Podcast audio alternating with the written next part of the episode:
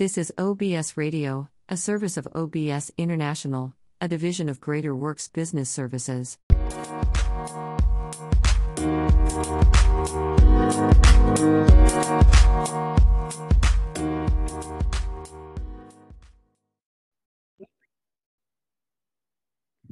Hey, good afternoon, everybody.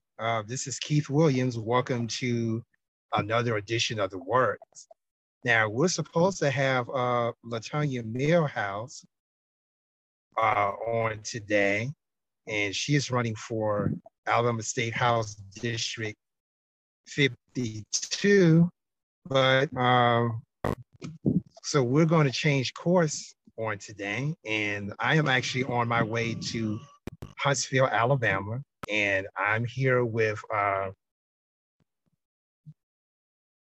Patricia Jameson, and we're going to come back and be with her in just a moment. So y'all stay tuned. So it's going to be like, I say a 30-minute delay, but we'll be back.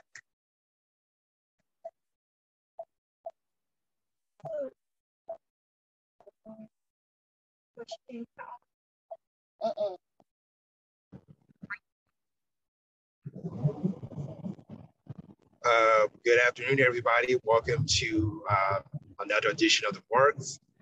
I'm your host, Keith Williams, and I am actually on the road on the way to Huntsville, Alabama for I should make a little meet and greet, whatever you want to call it. Now, today we're supposed to have Latonya Milhouse, who is running for State House 52 here in Alabama, but we're going to switch gears right now. And I'm actually riding with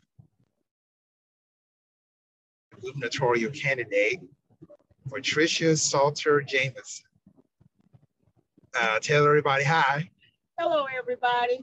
So first of all, tell everybody what you are up to today.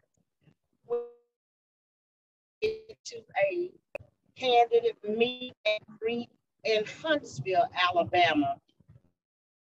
No dirty, no more dirty ink radio broadcast in Huntsville, Alabama, with Minister Fred Whitlow. Okay, and so tell us a little bit about your campaign and what have you been up to on the campaign trail? Well, our campaign, as you know, I'm running for governor, Democratic candidate for governor. Our campaign is Alabama. Our campaign theme is Alabama United, because we can do better. And I would like to see our state united, because we have such a great divide. There's so much division in our state. And I just believe that if we bring unity into the state, that there's nothing we cannot accomplish for the good of the state if we are in unity. So we've just been going from the southern end of the state to the northern end of the state. We have just been traveling all over the state, sharing with them our platform and what we want to do for the state of Alabama. So what are some of the issues that people have brought to your attention while you are on the campaign trail? Thank you. That's a good question. As a matter of fact, we have one of our platforms is prison reform. And just speaking with relatives who have inmates and have family members in prison, incarcerated, and the injustice that they are receiving and the inhumane treatment of the inmates, it just sheds more light on the fact that we're not doing as a state what we said we would do, that they are in the Department of Corrections action, but we as a state, we're not doing enough to correct or help them correct the errors or the mistakes they made or the underlying cause, number one, being the mental issues and not being the state not dealing with them, and those men and women losing hope, and more importantly is that I've also learned that there are so many, almost innumerable to count, inmates whose underlying reason or cause for being there is mental illness. So I would like for us to just really focus on the mental disparities in the prison system and to have the counselors that they need in all of the prison systems.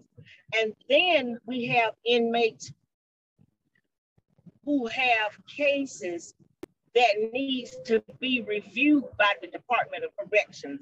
Some decisions, some judicial rulings were placed or sent down from judges who's really, we want to look at their reasoning. So that's something right now that's pulling at me right now, is dealing with the prison reform and how the prisoners are being treated in Alabama, in addition to my other platform. But that's a flashing light for me today. So we're gonna stick to prison reform, just a little bit, yes. Because I understand that you had a conversation with a potential voter not too long ago, and for those of you who are watching and listening, just kind of want to give you a background of what's been happening in terms of the prison system here in Alabama. Back in 2019, the Federal Department of Justice had issued an injunction against the state of Alabama due to the conditions of the prisoners in the prison system. It has nothing to do necessarily with the buildings, although some of the buildings do need to be repaired, but it's not extensive as the governor, has said it was going to be. It was exaggerated. And what happened was that the legislator had approved $400 million for the American Rescue Care Plan Act money and $135 million from the general fund to build 3 new prisons, which in my opinion would not solve the crisis on how to rehabilitate the prisoners, the inmates, and how to deal with the inhumane treatment of the inmates. So you can build new buildings all you want, but as long as you're not dealing with the problems that are inside of the prisons, it's not going to do much good. So I just want to give you kind of like a synopsis of that. Now, Governor Ivey's administration, when they requested this money, they blame it on COVID, saying that they was recuperating losses, due to COVID in the prisons. But what really happened is that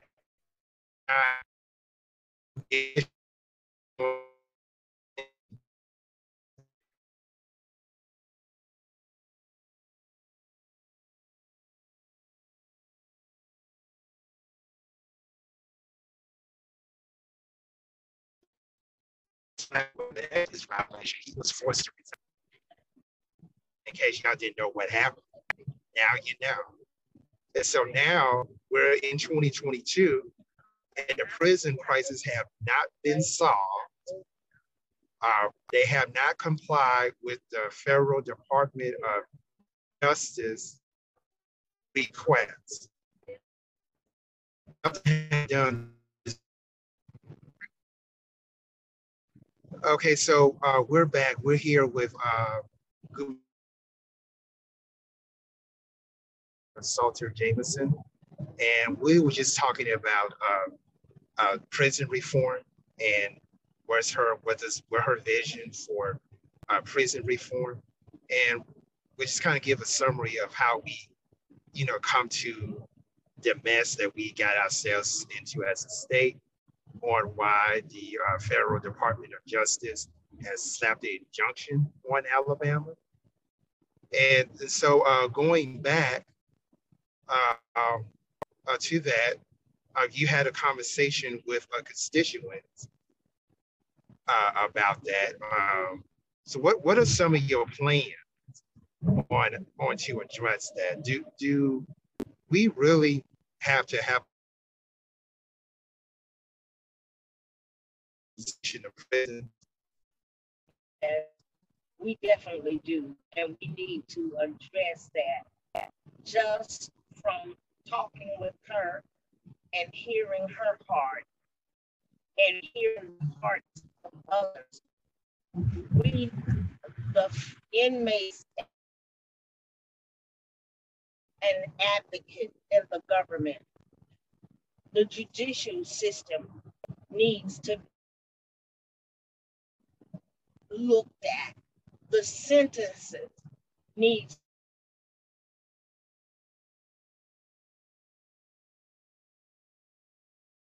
is for review of the sentences that have been given ridiculous sentences. And when I say ridiculous, I mean when they've been given more years in prison than we have people that have gone out and committed violent crimes, like say, for example, the young man Rittenhopper. Remember when he was at the Black Lives Matter, was at the rally that he was at? Remember when he took it upon himself to kill the protesters, and he was acquitted. And then you'll have someone else who has a less violent, a non-violent crime, and they get almost life or life due to the habitual offender law. And what I would like to do is also go back and look at expunging the sentences of those that are incarcerated due to personal possession of marijuana, because I would like to decriminalize marijuana. And when we expunge their records, they will be given all of their rights back as U.S. citizens and citizens of the state of Alabama. They will be given the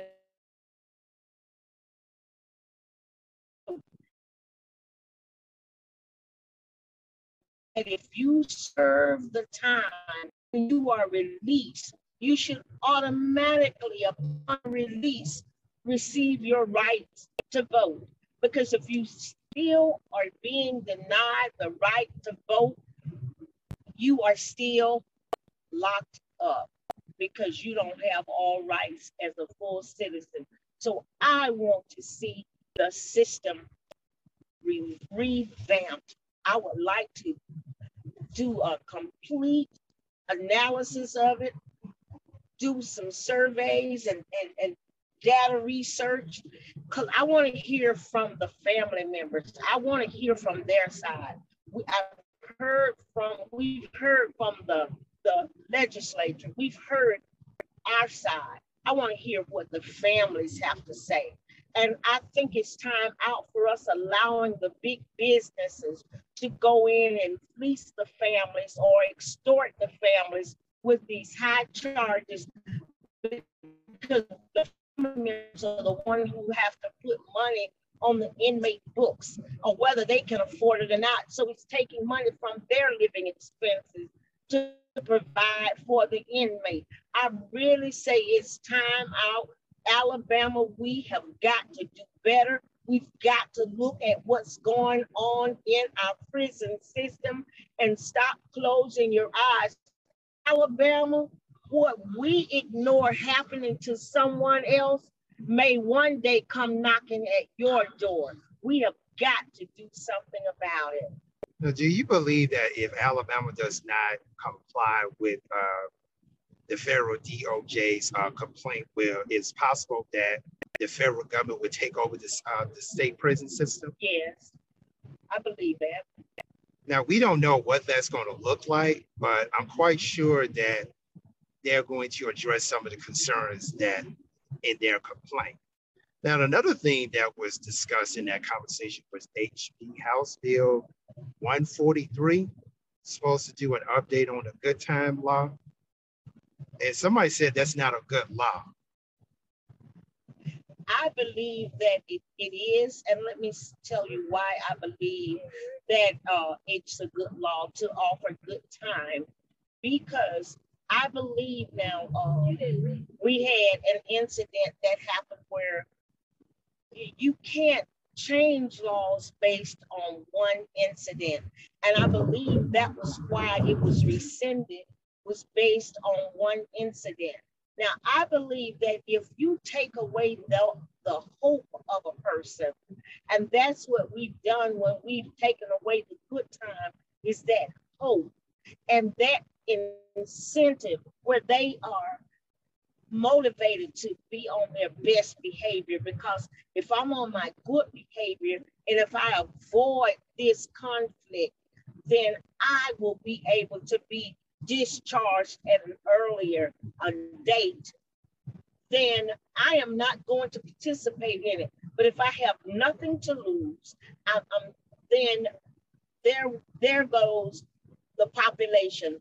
There we have the violence, we have the drug usage is out of control because we have no incentive for them. It needs to be reinstated. What is the relationship between the prison system and mental health? Thank you for asking me that. I believe that there are, because of a lack of mental health, first of all, let me back up if I may. The stigma that we place on mental health have placed or caused a lot of people to be in denial or afraid to seek help. And so a lot of the crimes that are being committed, the underlying cause or the root cause, if we were to do a root cause analysis of it, it would be the mental health.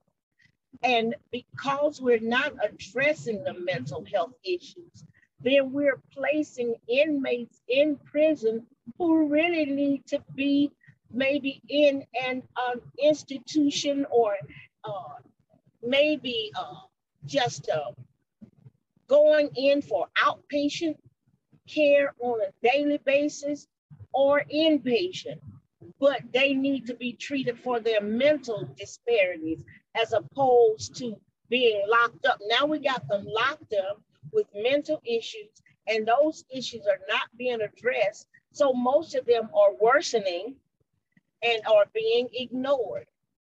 And once they are discharged or from prison, then the problem is still there. So the underlying cause has never been addressed nor treated. So then there's a vicious cycle because they're going to do exactly what got them there in the first place.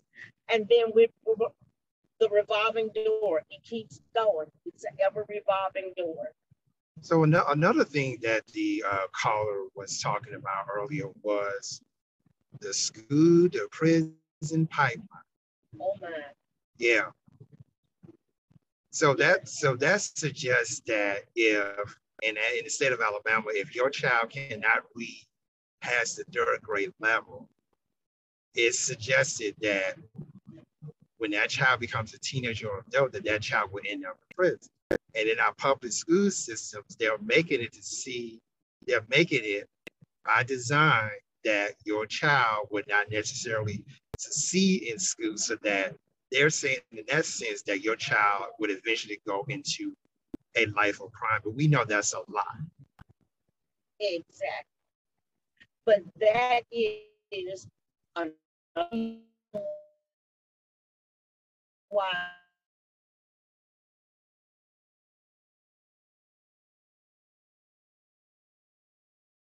it's like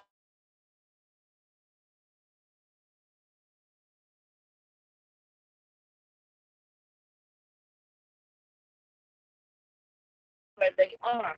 I was talking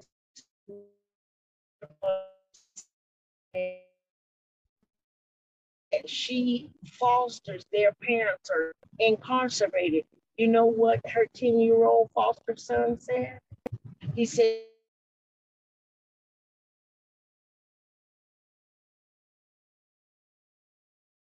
I'm going to be in prison.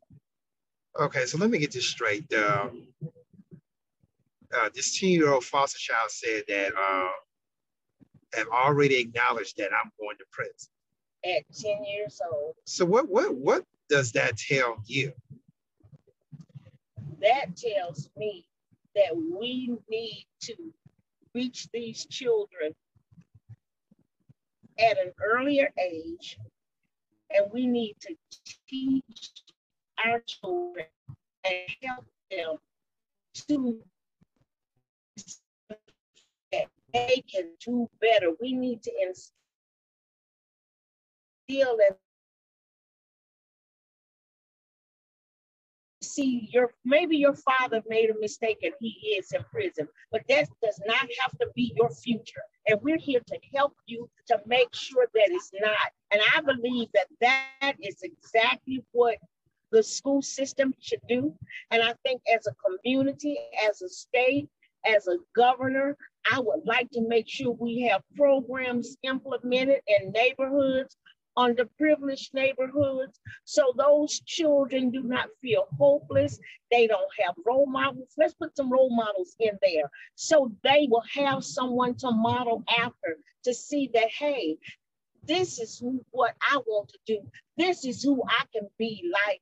I don't have to be an inmate, because there is no future in that. And that was heartbreaking to hear a 10-year-old think that that was his future. Oh my goodness. Somebody really needs to talk to him.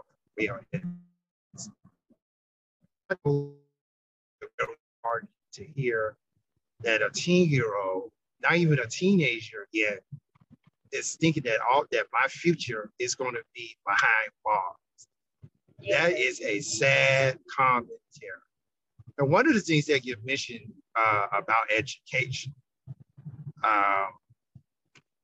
first of all, I just want to thank you, Ms. Jameson, for taking part in the press conference on Friday concerning placing a charter school in a predominantly African-American community.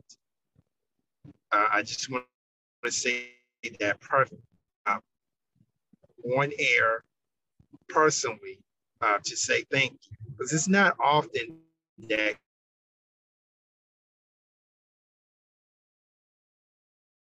will known community that has been over years, and that Alabama is larger than people ever realize. Is that you have to be governor for everybody, exactly, not just a selective few. So, and Patricia Jameson is a strong advocate for public education. Yes, I am. So, can you tell us a little bit about that? I know that's not your background, but well, what I can say again, and thank you all for allowing me to have been there, but to see that school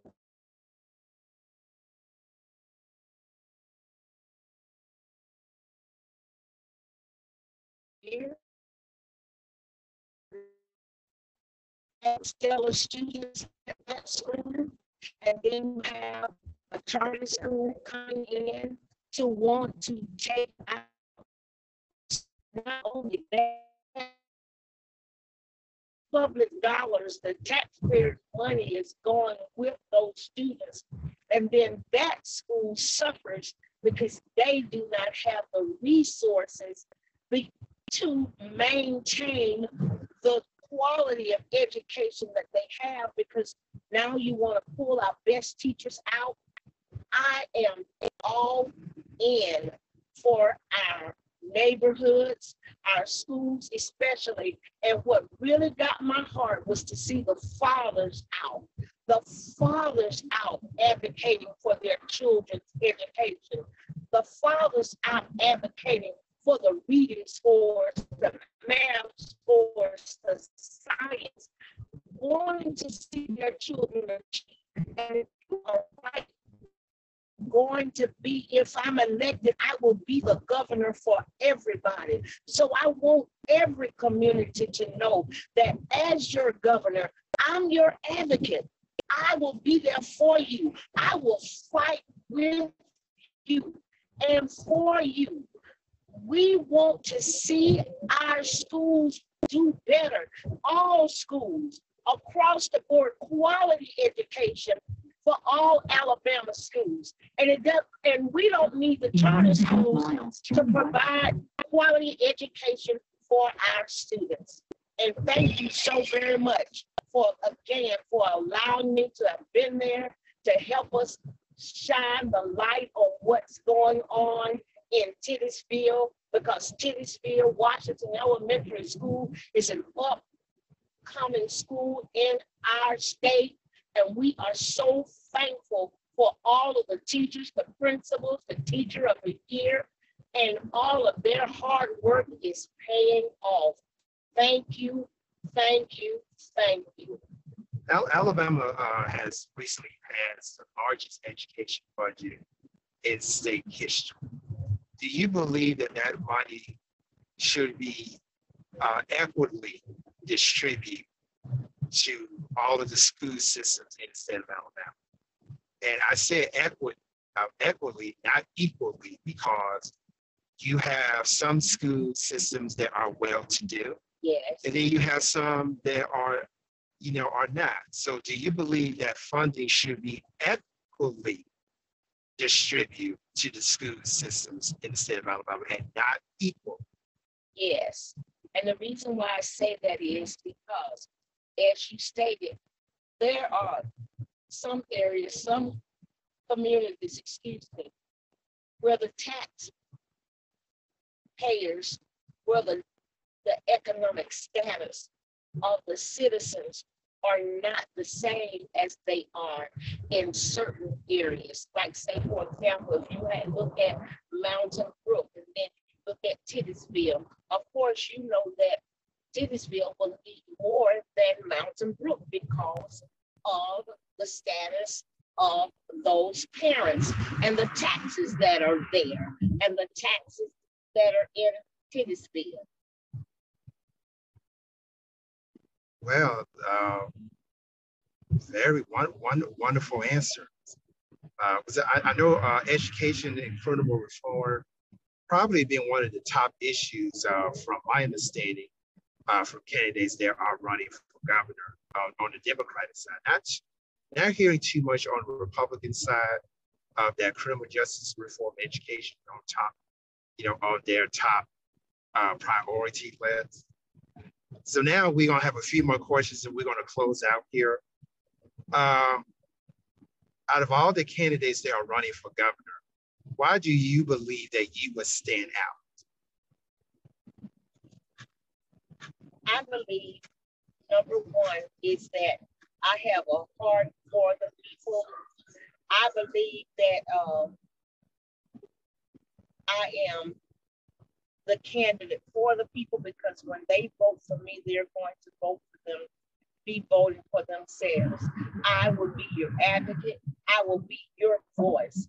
And I have been prepared through my experiences as a nurse, as a minister of the gospel.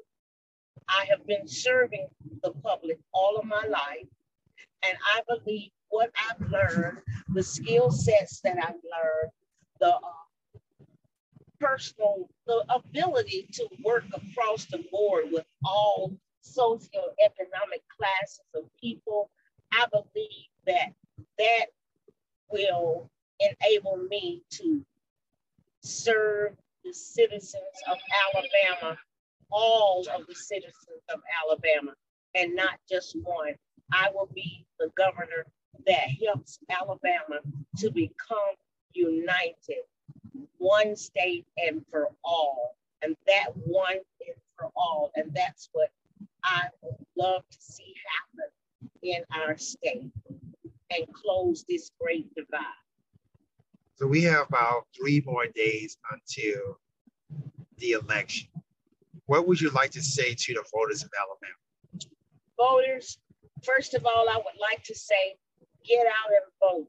Do not forget, Tuesday, May 24th, 2022, go out and vote for Pat. A vote for Pat, Patricia Salter Jameson, is a vote for you. I am asking for your vote.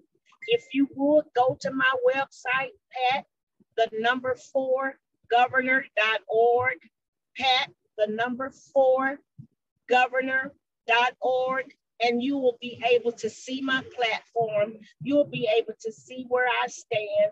And also from that website, you can send me questions and ask me and share your concerns. Ask me about how I plan to address the concerns of your community. And I will be happy to discuss them with you. I look forward to hearing from you.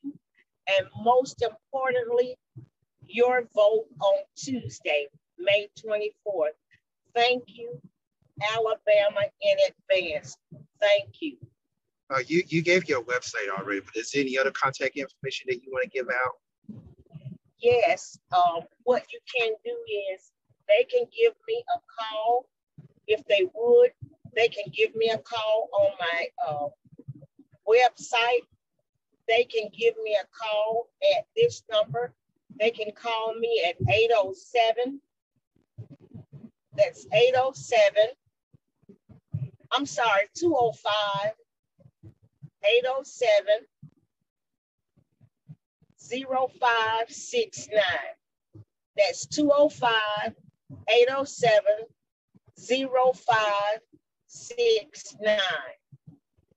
205-807-0569. That is our campaign's phone number. Give us a call, and if we're not able to answer, leave a message, and I'll give you a call back. Thank you so very much. And we're going to conclude here. I know we had this is the first time that the podcast has ever been on the road, and we ran into some. It's a little difficulty, but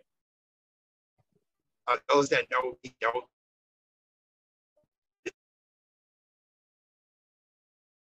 At the end of the time.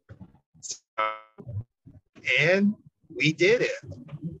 Our first podcast on the road with Democratic gubernatorial candidate Patricia Salter Jameson. And I know you can't see her because she's driving, but thank you so much for being part of this podcast, one that ever been produced on the road. So there you have it. So she got a bonus. You know, anytime that a candidate wants to come on and, you know, they don't show up, that's on them. Somebody else will get the opportunity. And we are doing great well here. It's uplifting our candidates who are running for office. Don't forget, we got 3 days. Do your research on your candidates. Yeah.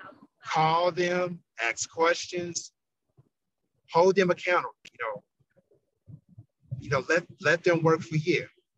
Because that's the only way that we're able to make an intelligent decision on who we're going to vote for. And then most importantly, on Tuesday, May 24th, regardless of who you vote for or who you're supporting, make sure you go out to the polls and vote. Secretary of State John Merrill already predicted that's going to be a 25 to 35% turnout. Don't listen to them. Prove them wrong. Get out to vote. Don't sit at home. Get out to vote. Let's make John Merrill out of a liar. Get out to vote on May 24th. Thank you so much. And don't forget, tomorrow we are having a election eve networking gallery or get out to vote outreach gallery on tomorrow. Please tune in to the auxiliary broadcast section Facebook page for more information. We will be broadcasting live there. It will start at 7 p.m. Eastern, 6 p.m. Central. So please, we hope that you'll be able to come in person. The information, of course, is on our event page at www.facebook.com/Australia Broadcast section. That's all lowercase letters off of that, or you can join us on Zoom on tomorrow. So until then, this evening at 7 p.m. Eastern, 6 p.m. Central, we will have Chris Christie, who is running for circuit judge for Jefferson County, Alabama, place 12. We hope that you will join us. So until then, have a great evening.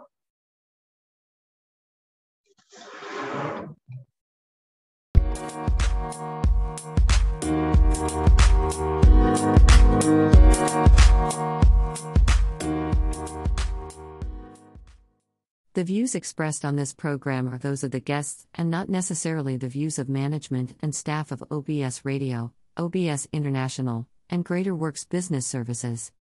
Guests who appear on this podcast are not required to pay a fee and is made possible by RadioGuestList.com. For more information, please visit our website at www.obsintl.cf. Follow OBS on Facebook at www.facebook.com/Austerlid Broadcast section. If you want to contribute financially to help us continue broadcasting, please go to paypal.me/obsintl. Thanks for tuning in. We will see you next time. This is OBS Radio, a service of OBS International, a division of Greater Works Business Services.